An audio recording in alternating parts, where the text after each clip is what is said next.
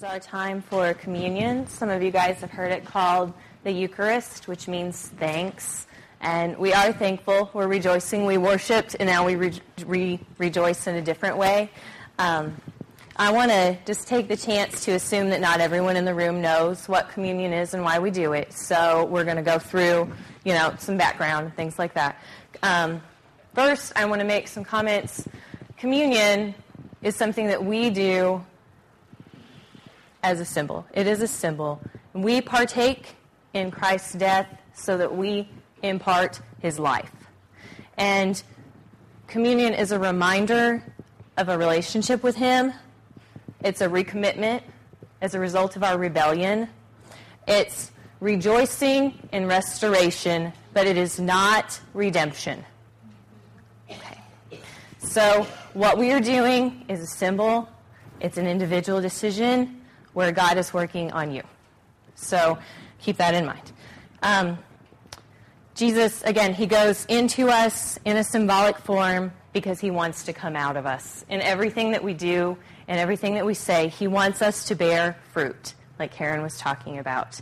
We take in the fruit of the vine, we pour out the fruit of the vine. So he abides and resides in the fertile ground of our, our hearts and growing roots and bearing fruit, fed by his living water. Jesus is our bread, he is our vine, he's our wine that we take in. He's not something that we just do weekly, though I grew up fortunate in a church to listen to my dad pray every week over communion. God, take this, do your will in us. I didn't quite understand. I knew that it was celebrating Christ's death, but I don't think I understood all of the background. So I'm going to go through Matthew chapter 26 if you want to glance through that. Um, this is one of the recounts of the Lord's Supper, starting in verse 17. On the first day of the festival of unleavened bread, the disciples came to Jesus and asked, Where do you want us to make preparations for you to eat the Passover? And Jesus replied, Go into the city to a certain man and tell them, The teacher says, My appointed time is near. I'm going to celebrate the Passover with my disciples at your house. So the disciples did as Jesus had directed them and prepared the Passover.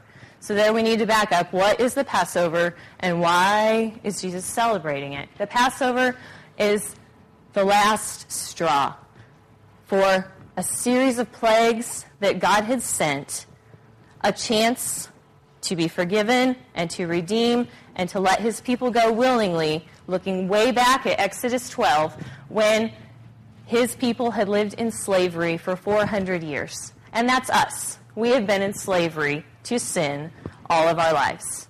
We live in sin. And every day I sin. And before I go to bed tonight, I will have sinned some more. And I need to deal with that. So this is a chance for me to do that. So we celebrate the Lord's Supper, and Jesus celebrated the Lord's Supper just like the Jews did as a reminder that they were saved from slavery, just like we are. They had gone through locusts and frogs and all these different things, did not get the point across to the Pharaoh. So, one final chance, 12th plague, we're going to send an angel of death to kill off every firstborn in the country. And the only way to avoid that is to take a pure lamb and take its blood and put it over your doorway. And so the people of God obeyed his command, and their firstborns lived. As a result, in the morning, panic ensued. People ran away. They escaped their slavery. Now, the problem is, they spent the next 40 years then wandering the desert. And so we are saved, and we use baptism as a one time decision to commit our lives to Christ. But then we do exactly what everyone else did, and we spend the rest of our lives complaining and sinning some more. And so we need another chance to be reminded over and over that we are committing our lives this week or next week or next month or next year to God over and over again because it is a daily decision.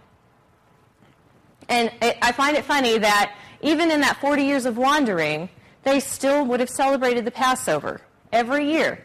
They would have had to remember the day that they, those people, put blood over their doors and their firstborn children lived. And they got to escape. But then I do the same thing. And I remember the day that I was saved. And I remember that high. And then I get stuck in the low. And I need a chance to go back to God and say, I'm trying again. Again, I'll sin before I go to bed tonight. But God, I'm trying again. And that's my relationship with Him. I do this as a reminder of a relationship that I'm knowing Him better every day. And in John, because we always want to look at where we talk about the Old Testament stuff in the New Testament, we go over to John 6, and we see that he references communion there. John 6, 32. Jesus says, I assure you, Moses didn't give them bread from heaven. My Father did, referring to the manna that fed them when they were in the desert. And now he offers you true bread from heaven. The true bread of God is the one who comes down from heaven and gives life to the world. Sir, they said, give us that bread every day of our lives. Jesus said, I am the bread of life. No one comes who comes to me will ever be hungry again. Those who believe in me will never thirst. But you haven't believed in me, even though you've seen me. However, those the Father has given me will come to me, and I will not reject them. For I have come down from heaven to do the will of God who sent me, not to do what I want. And this is the will of God, that I should not lose even one of all those he has given me, but that I should raise them to eternal life on the last day. For it is my Father's will that all who see his Son and believe in him should have eternal life that I should raise them that last day. So he uses these symbols because he is those things. And there are other names that we use for Christ. Bread and wine are not significant in that we are eating him. We are using symbols. We have symbols as Christians. We are salt. We are light. These different things that we do. They're symbols because God talks on terms that we understand because he created us. So he wants us to understand. Confusion is from the devil. Understanding is from God. Okay, moving on. Back to Matthew. When evening came, Jesus was reclining at the table with the twelve, and while they were eating, he said, Truly I tell you, one of you will betray me. They were very sad and began to say to him one after the other, Surely you don't mean me, Lord. Jesus replied, The one who's dipped his hand into the bowl with me will betray me. The Son of Man will go out just as it's written about him. But woe to that man who betrays the Son of Man. It would be better for him if he'd not been born. Then Judas, the one who would betray him, said, Surely you don't mean me, Rabbi. Jesus answered, You've said so. Now, again, Old Testament, it's important to realize that these things were prophesied. This was going to happen. It was prophesied in Psalm 41:9.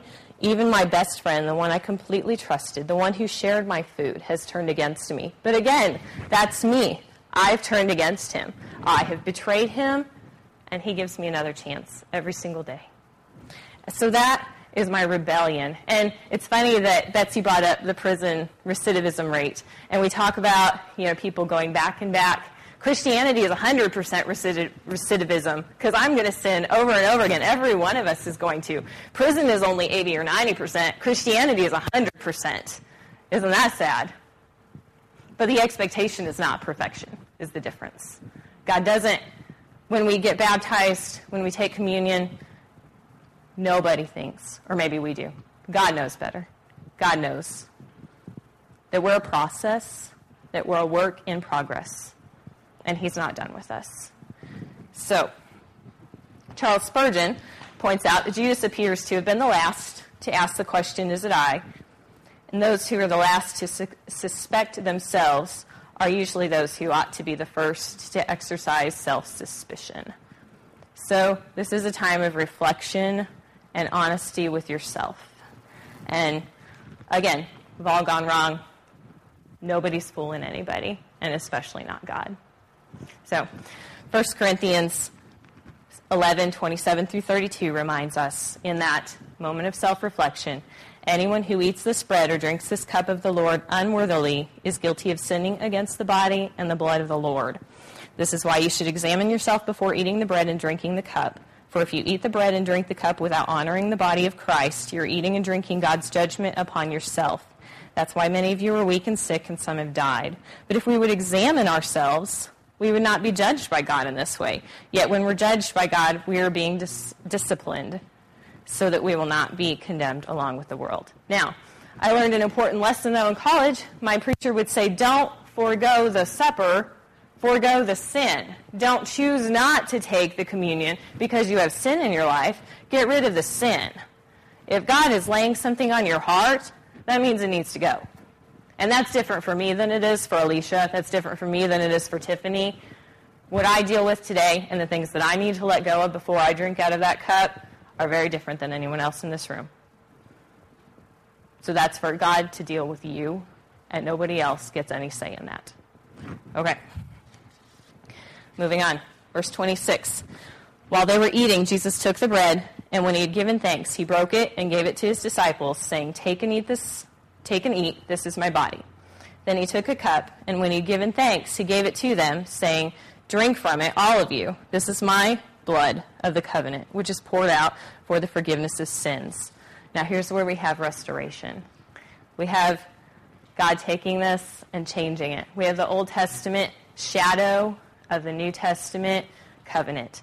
Jesus took the bread and he broke it and blessed it when the bread was lifted up at the Passover, the head of the meal would say, This is the bread of affliction, our, which our fathers ate in the land of Egypt, reminding them, Let everyone who hungers come and eat. Let everyone who's needy come and eat the Passover meal.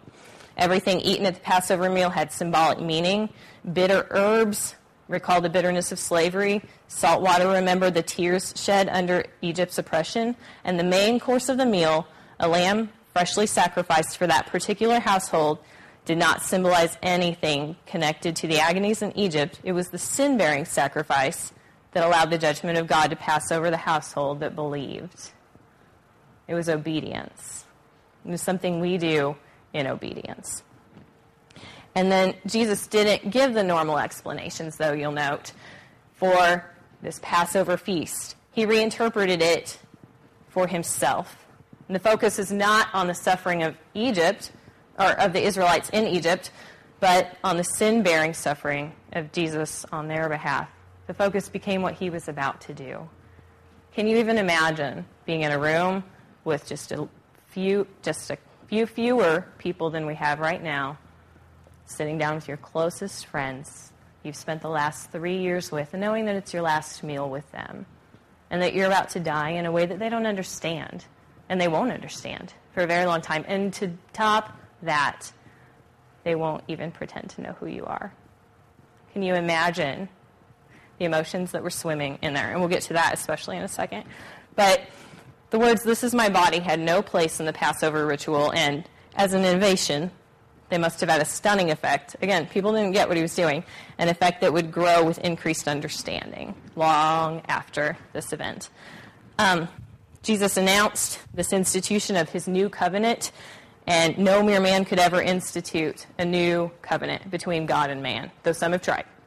But Jesus is God. He is God in human form. He has the authority to establish a new covenant, sealed with his own blood, and even as the old covenant was sealed with his blood. Now, eh, one more thought on that. Um, What is certain is that Jesus bids us to commemorate not his birth, nor his life, like we sometimes get hung up on, nor his miracles, but his death. That's the important one. Sometimes the others are way more fun, but this is the one that matters. So, on the emotion, then, we go through, and the very last thing he does, after he's, in John it tells us he washed their feet as part of this dinner. He sat down with his friends to celebrate this Passover feast. And the very last thing Jesus does, recorded before it starts this process of his crucifixion, is he sings a song of praise out on the Mount of Olives. And one of the ones that would have been a possibility would be Psalm 118, So I'm going to read that to you. So, of course, we've no idea. You know, I don't have any idea what it would sound like in Hebrew or what it would sound like in Jesus' voice. But the thought that Jesus may be saying this is his last song to his Father is moving to me. And says, Give thanks to the Lord, for he is good. His faithful love endures forever. Let the congregation of Israel repeat, His faithful love endures forever. Let Aaron's descendants, the priests, repeat, His faithful love endures forever. Let all who hear the Lord repeat, His faithful love endures forever. In my distress, I prayed to the Lord, and the Lord answered me and rescued me. The Lord is for me, so I will not be afraid. What can mere mortals do to me? Yes, the Lord is for me. He will help me. I will look in triumph at those who hate me. It's better to trust in the Lord than to put confidence in people. And it's better to trust in the Lord than to put confidence in princes. Though hostile nations surrounded me, I destroyed them all in the name of the Lord. Yes, they surrounded and attacked me, but I destroyed them all in the name of the Lord. They swarmed around me like bees. They blazed against me like a roaring flame, but I destroyed them all in the name of the Lord. You did your best to kill me, O my enemy, but the Lord helped me. The Lord is my strength and my song. He's become my victory. Songs of joy and victory are sung in the camp of the godly. The strong right arm of the Lord has done glorious things. The strong right arm of the Lord is raised in triumph. The strong right arm of the Lord has done glorious things. I will not die, but I will live to tell what the Lord has done. The Lord has punished me severely, but he has not handed me over to death. Open for me the gates where the righteous enter, and I will go in and thank the Lord. Those gates lead to the presence of the Lord, and the godly enter there. I thank you for answering my prayer and saving me. The stone rejected, here he's singing about himself. The stone rejected by the builders has now become the cornerstone. This is the Lord's doing, and it's marvelous to see. This is the day the Lord has made. We will rejoice and be glad in it. Please, Lord, please save us. Please, Lord, please give us success. Bless the one who comes in the name of the Lord. We bless you from the house of the Lord. The Lord is God, shining upon us. Bring forward the sacrifice and put it on the altar. You are my God, and I will praise you. You are my God, and I will exalt you. Give thanks to the Lord, for he is good. His faithful love endures forever. So, and one more thought. If, this is a Charles Spurgeon quote, if, beloved, you knew that at, say, 10 o'clock tonight, you would be led away to be mocked, despised, and scourged, and that tomorrow's sun would see you falsely accused, hanging a convicted criminal to die upon a cross, do you think that you could sing tonight after your last meal?